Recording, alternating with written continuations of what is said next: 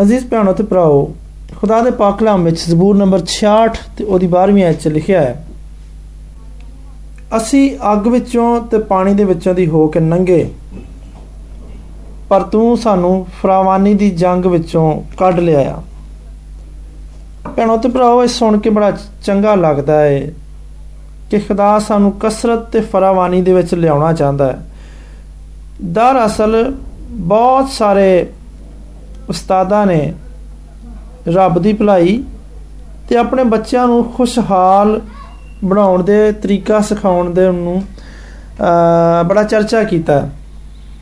ਪਰ ਅਫਸੋਸ ਹੈ ਮੇਰਾ ਤਜਰਬਾ ਇਹ ਵੇ ਕਿ ਮਾਲ ਦੀ ਕਸਰਤ ਦੀ ਇਸ ਖੁਸ਼ਖਬਰੀ ਦਾ, ਬਾਦਸ਼ਾਹੀ ਦੀ ਖੁਸ਼ਖਬਰੀ ਦੇ ਨਾਲ ਕੋਈ ਤਲਕ ਨਹੀਂਗਾ।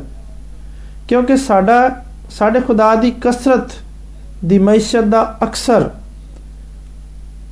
ਦੁਨਿਆਵੀ ਨਿਯਮਤਾਂ ਦੇ ਨਾਲ ਕੋਈ ਤਲਕ ਨਹੀਂ।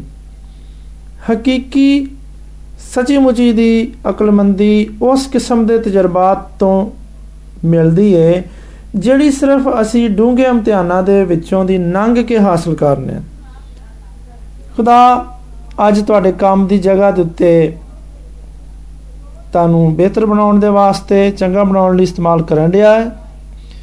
ਕੀ ਉਹਨੇ ਤੁਹਾਡੇ ਉੱਤੇ ਕੋਈ ਬੋਝ ਪਾਤਾ ਹੈ? ਦਿਲ ਲਾਓ।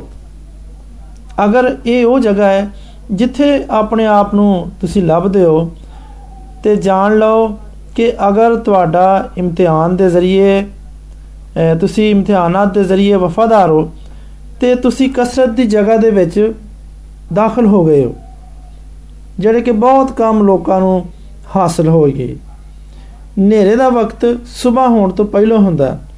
ਤੇ ਹਰ ਹਨੇਰੀ ਰਾਤ ਦੇ ਬਾਅਦ ਸਵੇਰ ਜ਼ਰੂਰ ਹੁੰਦੀ ਹੈ ਲਿਹਾਜ਼ਾ ਖੁਸ਼ ਰਹੋ ਸਦਾ ਸਲਾਮਤ ਰਹੋ ਤੇ ਦੂਜਿਆਂ ਦੇ ਲਈ ਬਾ ਬਰਕਤ ਰਹੋ ਆਮੀਨ।